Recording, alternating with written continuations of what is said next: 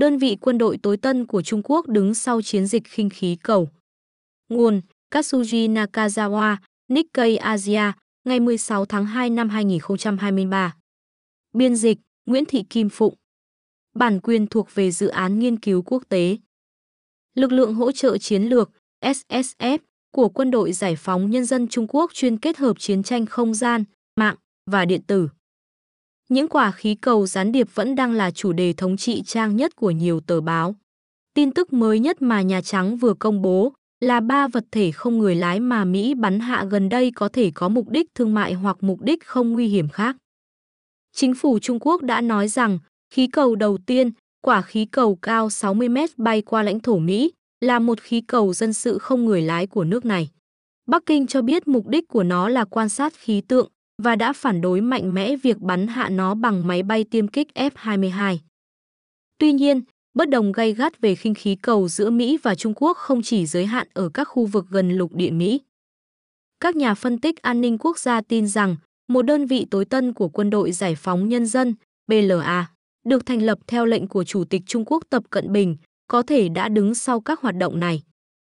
Theo một báo cáo của Lầu Năm Góc trước Quốc hội Mỹ, lực lượng hỗ trợ chiến lược SSF bí ẩn được thành lập năm 2015 như một phần trong công cuộc cải tổ PLA, là một tổ chức cấp chỉ huy chiến trường, tập trung vào các nhiệm vụ và năng lực chiến lược không gian, mạng, điện tử, thông tin, liên lạc và chiến tranh tâm lý của PLA. Khu vực quan trọng nhất dường như là Biển Đông, nơi SFF đã tiến hành các hoạt động cảnh báo và giám sát, cùng với các hoạt động thu thập thông tin.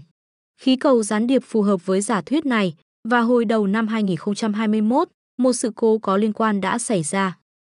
Khi tàu sân bay USS Theodore Roosevelt và các tàu hộ tống tiến hành các hoạt động tự do hàng hải ở Biển Đông, đi qua gần các cơ sở quân sự mà Trung Quốc đang thiết lập ở vùng biển này, Bắc Kinh đã cho triển khai các biện pháp đối phó.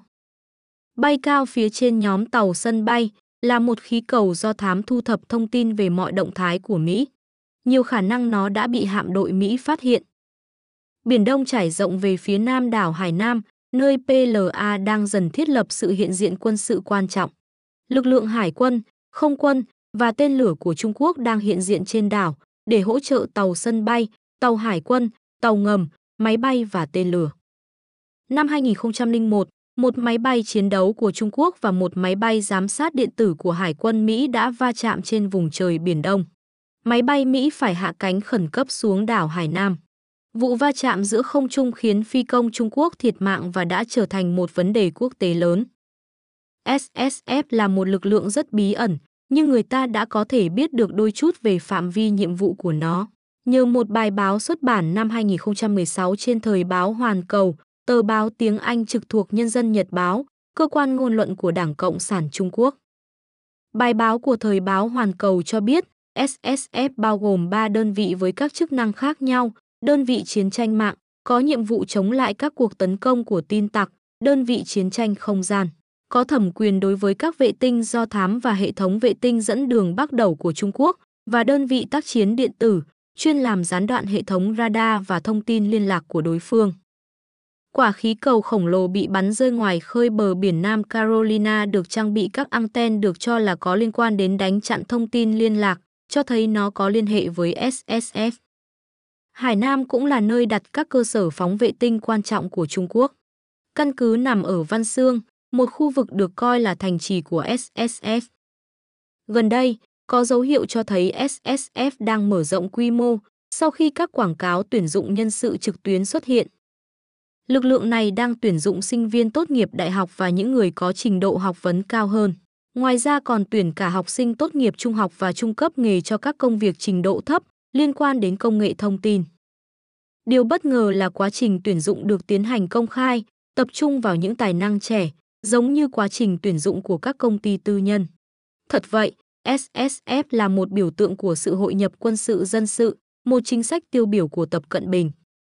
Tập đã từng đi thị sát SSF vào tháng 8 năm 2016. Chuyến thăm này đã được đưa tin rộng rãi trên các phương tiện truyền thông nhà nước. Bối cảnh cho sự ra đời của SSF bắt đầu từ năm 1999, khi một cuốn sách có tựa đề Chiến tranh không giới hạn, viết bởi hai đại tá của PLA được xuất bản. Cuốn sách trình bày ý tưởng huy động tất cả các khía cạnh của xã hội, chính trị, kinh tế, văn hóa, ý thức hệ và tâm lý để sử dụng như những vũ khí phi quân sự. Khái niệm này đã trở thành nền tảng cho SSF. Một báo cáo của Lầu Năm Góc trước Quốc hội Mỹ mô tả rằng SSF thực hiện các sứ mệnh và nhiệm vụ trong khuôn khổ tam chủng chiến pháp, gồm chiến tranh dư luận, chiến tranh tâm lý và chiến tranh pháp lý. Phía Mỹ cho rằng nếu xảy ra trường hợp khẩn cấp ở Đài Loan, đơn vị chiến tranh mạng của Trung Quốc sẽ cố gắng phát động các hoạt động chiến tranh tâm lý nhằm gây ảnh hưởng đến dư luận ở Đài Loan. Dù lời khẳng định của Trung Quốc rằng vụ việc ở Mỹ là sự xâm nhập ngoài ý muốn của một khí cầu dân sự là không đúng sự thật, thì tuyên bố của Bắc Kinh rằng khí cầu này đang quan sát khí tượng là có cơ sở, vì thời tiết luôn có ý nghĩa quan trọng đối với các hoạt động quân sự. Các điều kiện thời tiết luôn cần được tính đến, vì chúng ảnh hưởng đến thành công hay thất bại của một vụ phóng rocket, cụ thể là độ chính xác khi phóng đi và hiệu quả của việc bắn pháo. Ở Trung Quốc, các đạo luật và quy định đã đề cập rõ ràng rằng quân ủy Trung ương do tập làm chủ tịch, giám sát các vấn đề thời tiết liên quan đến hoạt động quân sự. Kể từ cuộc cải cách quân đội năm 2015, SSF được cho là đã đảm nhận trách nhiệm này. Theo các nhà phân tích, việc vận hành các khinh khí cầu cỡ lớn, công nghệ cao cũng là một nhiệm vụ quan trọng của quân đội. Sau khi Trung Quốc xây dựng các đảo nhân tạo khổng lồ ở Biển Đông nhờ cải tạo đất, khí cầu đã được nhìn thấy trên trời. Khí cầu đã xuất hiện rất nhiều lần trong lịch sử chiến tranh. Trong Thế chiến II, quân đội đế quốc Nhật Bản đã phóng rất nhiều khí cầu có gắn bom cháy về phía lục địa Mỹ, gây ra một số đám cháy.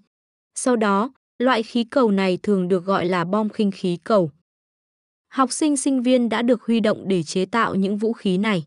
Quả bom khinh khí cầu đầu tiên được thả đi từ Kujukuji ở quận Chiba, phía đông Tokyo, vào năm 1944. Tổng cộng đã có khoảng 9.000 quả bom khinh khí cầu được thả từ nhiều vùng khác nhau của Nhật Bản, nhưng người Mỹ đã ban hành một lệnh cấm truyền thông nghiêm ngặt đối với bất kỳ thiệt hại nào mà chúng gây ra. Vì không có cách nào để đo lường hiệu quả của cuộc tấn công đường không thầm lặng này, Nhật Bản đã tạm dừng chiến dịch bom khí cầu giữa chừng. Diễn biến trong những tuần gần đây đã nhấn mạnh những hậu quả không lường trước được của việc sử dụng khí cầu. Khi những quả khí cầu và máy bay công nghệ cao không người lái thay thế máy bay có người lái, nguy cơ vô tình xảy ra va chạm có thể tăng lên. Dù các vật thể bay không người lái quả thật rất dễ bay chệch hướng, nhưng khó khăn trong việc bắn hạ các vật thể bay ở độ cao cực lớn có thể khuyến khích người điều khiển chúng hành động táo bạo hơn. Các động thái vừa qua đã bị nhiều quốc gia cho là có tính khiêu khích. Ngay cả khi quả khí cầu thực sự chỉ vô tình bay qua nước Mỹ, như người Trung Quốc khẳng định, thì Bắc Kinh cũng chẳng buồn thông báo cho Mỹ khi khí cầu xâm phạm không phận nước này. Thay vào đó, hôm 13 tháng 2, Bộ Ngoại giao Trung Quốc lại tuyên bố rằng trong năm qua, Mỹ đã thả khí cầu vào không phận Trung Quốc mà không xin phép hơn 10 lần. Chính phủ Mỹ đã mạnh mẽ bác bỏ tuyên bố này. Trung Quốc cũng tuyên bố phát hiện một vật thể bay không xác định trên vùng biển ngoài khơi tỉnh Sơn Đông. Nguy cơ vô tình xảy ra xung đột giữa Mỹ và Trung Quốc không chỉ ở Biển Đông, mà còn xung quanh Đài Loan. Càng kích động nguy cơ này sẽ càng làm cản trở hoạt động ngoại giao.